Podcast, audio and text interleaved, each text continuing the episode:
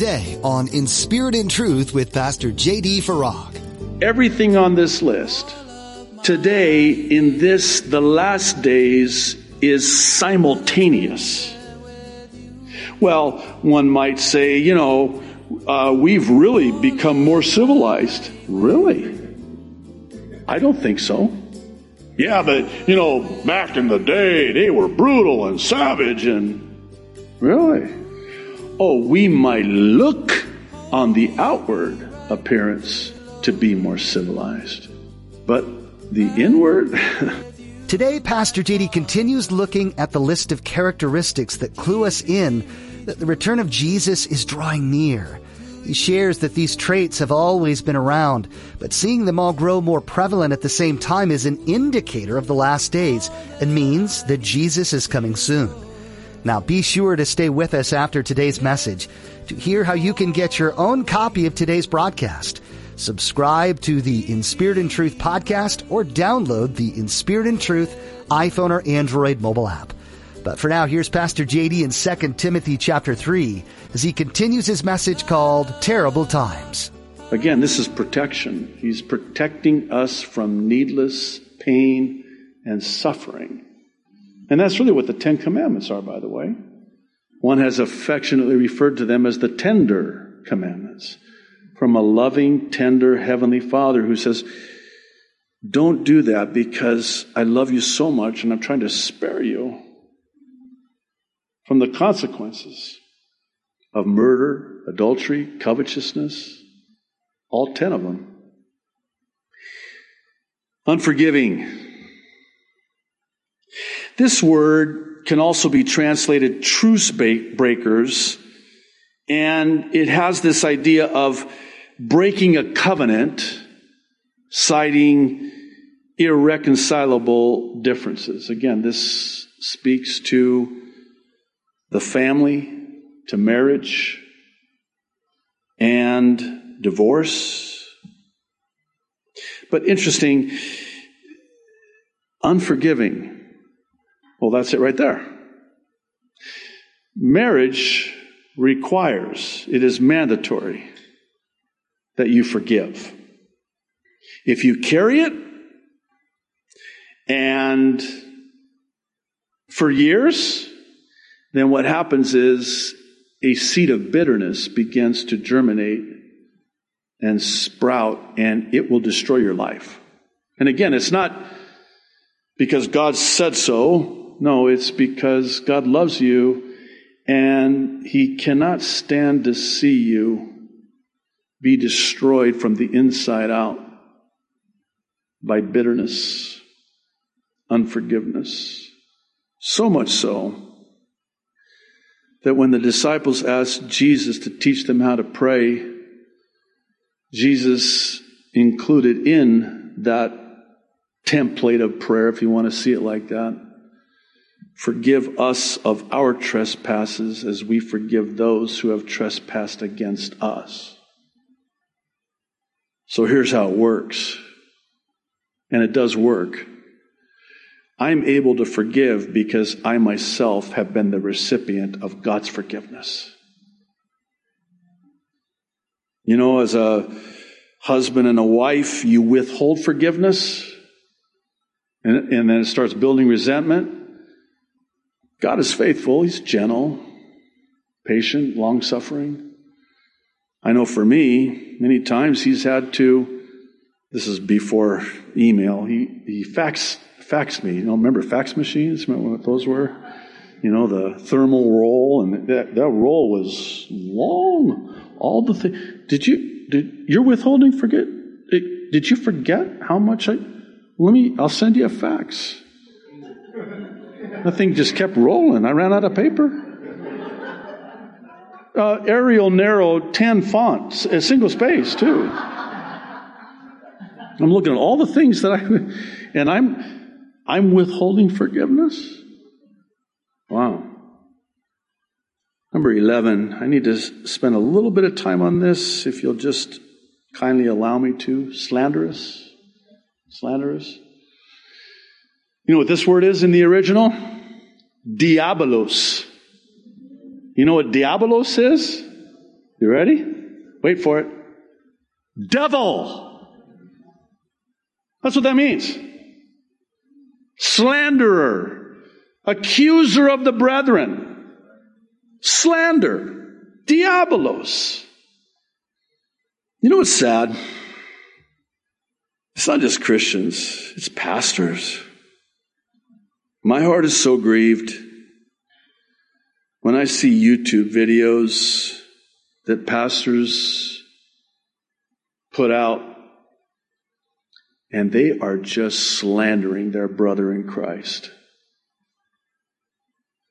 And you know what's interesting is I would say that within the last probably three years, maybe five years at the most, it has gotten infinitely worse.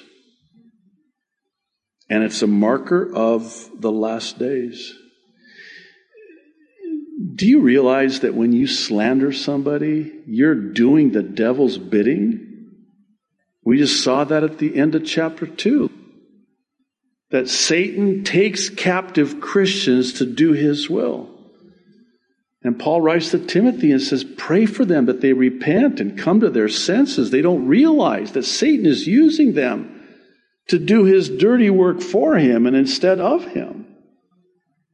We are never more like Satan than when we slander and falsely accuse and gossip. You're destroying people. And is that not what Satan's aim is? Jesus said the enemy comes to steal, kill, and destroy. And there are three names given to the enemy. He's the accuser of the brethren, he's the author of confusion, and he's the father of lies. You know, for me, I, and again, I search my heart, Lord. It's something Oswald Chambers once said, well said. It's not, have you been wronged? It's, have you wronged?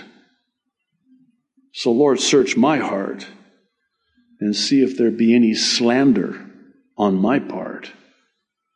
Guard my heart. I don't want to do this. I know what it's like to be on the receiving end of this. It's not fun. It hurts bad. You know that saying, sticks and stones may break my bones, but words will never hurt me? Ha! Are you kidding me? Sticks and stones may break my bones, but words can absolutely devastate me. Oh, it hurts so bad. So mean. Diabolos. Slanderous. Number 12. Without self control. I think this sort of speaks for itself. Self control? Of course. should come as no surprise given that it's a fruit of the Holy Spirit and there's no holy.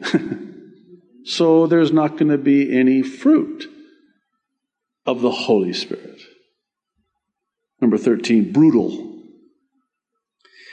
Now, this has the idea of violent, savage, murderous, and I suppose, in all fairness, it could be argued that, you know, people have always been savage and violent and brutal. But I want you to think about this. Everything on this list today, in this, the last days, is simultaneous.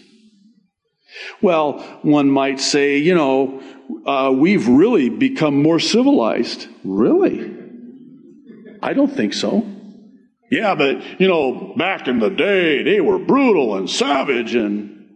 Really?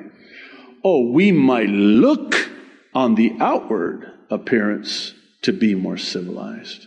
But the inward. Number 14, not lovers of the good. What Paul is saying here is that not only are people today not lovers of the good, they actually despise the good. And is that not what we see in the world today? You know, it wasn't that long ago that When you told somebody that you were going to church, they were like, wow. Now you say, hey, I'm, I'm going to church. Ah, you're one of those. What? Do I have leprosy? That's what Isaiah said a curse upon those who call good evil and evil good. And again, I could bring up all of the issues of the day. Black Lives Matter. That's good. How about eternal lives matter? Not good. Not good. Do we want to add more initials to LGBTQ? I think the new one's what? I? I have no idea. iPhone? I don't know. I'm trying to be silly for a reason. Good. Good for you. No. Here's what's good. No. Despisers of the good. Number 15, treacherous. Now, this word has the meaning of being traitors, betrayers, in the sense that there's no loyalty to anything or even anyone. Treacherous. Number 16, rash. This carries the idea of being reckless and thoughtless, inconsiderate, no consideration for others. I mean, after all, I love self. I don't love you. I don't care about you. Doesn't matter. Only thing that matters is me. So rash, reckless, thoughtless, inconsiderate. You know, there was a day not too long ago, and I again don't want to bash on young people, but young people had respect for older people. I mean, get this. They actually used to say things like, Yes, sir. Yes, ma'am. what, where are you from? You ain't from around these parts, are you? Oh.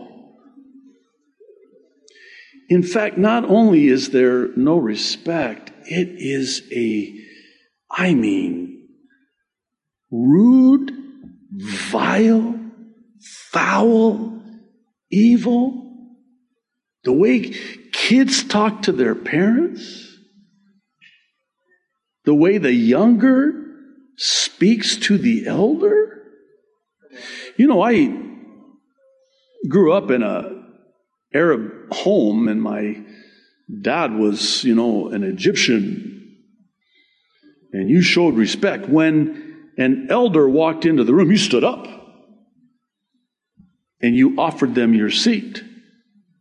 If you didn't, the shame was crushing. You could not even hold up your head in the community. You had brought shame on yourself and on your family. That was the kind of respect. Not anymore. Number 17, conceited. This has the idea of being puffed up. Puffed up with a sense of one's own self importance, which again is the result of loving oneself. It's, I'm more important than you. And it manifests in traffic. Oh boy, did I? No, I've confessed to you. My, I've repented. I, I, God's forgiven me.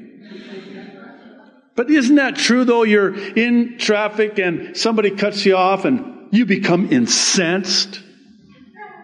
And you know what's even worse is when they have a Christian bumper sticker, like, oh. That's why I don't put them on my car.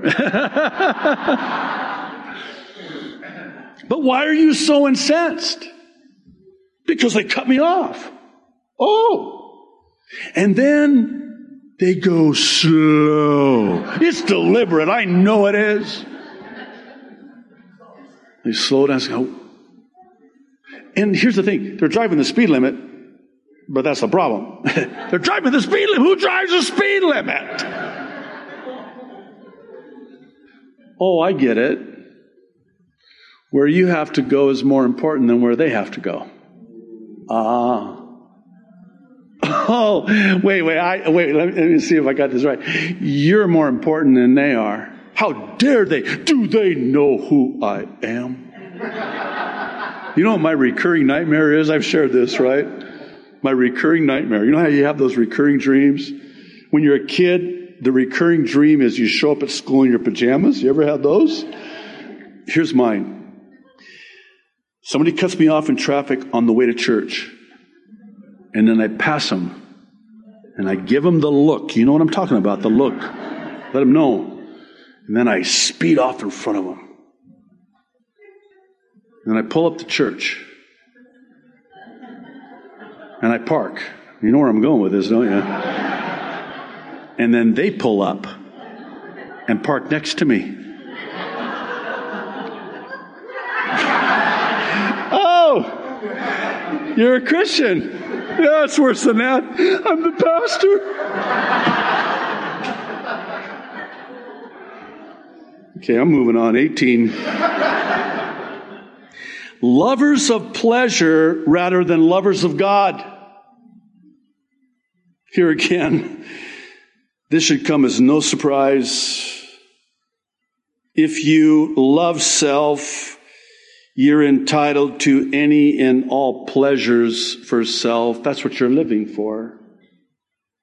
Hedonism and interesting that Paul would specify this one in particular as loving pleasure instead of, rather than, loving God. Do you connect those dots? I'm God. So I love me, not God. So I'm a lover of pleasure not a lover of God. If I didn't love myself and see myself as my own God, to indulge in every pleasure known to mankind, then I would be a lover of God, seeking only, listen, to please God for His good pleasure, to please Him. Last one. Having a form of godliness, but, and this is interesting, denying its power. I think this sums it all up. And again, it explains, not excuses, ungodliness, and it explains it as a denying that God has the right, the power, the authority over me. That's what that means. Having a form of godliness, but denying God has the power to overrule me. The power over me. He has no right. That's what that means.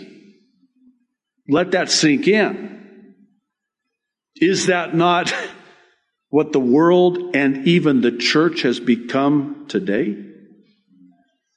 Again, I think of the church of Laodicea. The only church of the seven churches that instead of saying to the angel of the church of right, doesn't say it like that. Said, to the angel of the church of Ephesus right? to the angel of the church of Smyrna, to the angel of the church of Thyatira, Sardis, Pergamum, Philadelphia. When he gets to Laodicea, he says, to the angel of the church of the Laodiceans. It's not even my church anymore.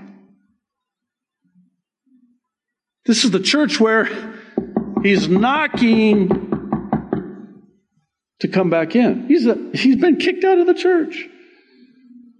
You know what's interesting about the name? The name is the nature, the description. Laodicea, combination of two English words, laity and diocese. The laity decide and rule. They have the authority, not Jesus. They're denying him the authority, the power to rule. It's not his church, it's the church of the Laodiceans. And that's why Jesus is on the outside knocking to come back in. I wonder, with this list, and again, I, I have to ask myself, Lord, search my heart. See if there be anything on this list in my heart. I want to close with that question. And maybe just take it a step further. Think this through with me. What would your life, my life, be like if it was the antithesis of all of these characteristics? In other words, what if I died to self instead of love self? What if I were humble instead of proud and thankful instead of ungrateful? How drastically would my Christian life change if I were? Could this be the reason and the explanation for why my life is in such shambles? Because of this list? Just stand alone, one alone. Pride. Humility by itself, stand alone, can so drastically change everything in your life, in your marriage, in your family, in your home, in your workplace, in all of your relationships. Just that one alone. Humility. Well, we made it through. Are you okay? I mean, teaching this was tough. I can't, can't even imagine you being on the other end of that, of this teaching. But it's good. It's hard. I think of when Jesus taught a hard teaching and the multitudes just bailed. Remember that?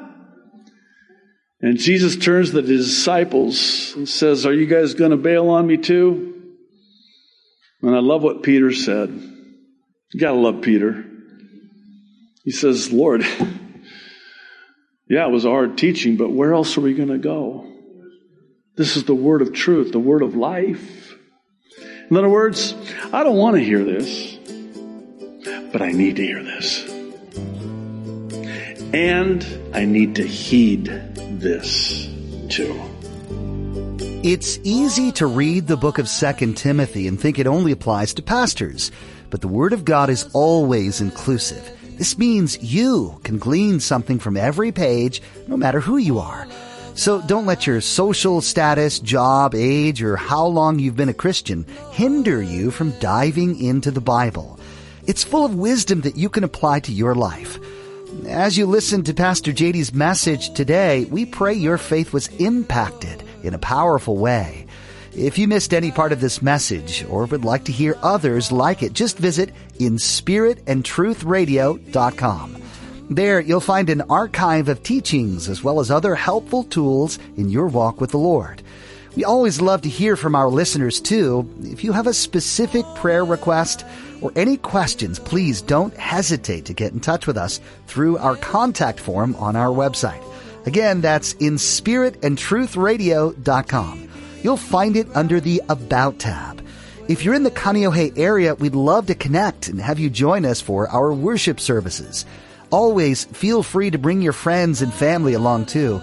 It's a great time of fellowship and learning about God with Pastor JD. Be sure to let us know that you're a listener of In Spirit and Truth when you visit. You can find out more about Calvary Chapel Kaneohe at our website or find us on our media platforms to stay up to date with all things concerning Calvary Chapel Kaneohe. With that, our time with you has come to an end. Thanks for being part of our study in the book of 2 Timothy here today. We hope you'll tune in again right here on In Spirit and Truth.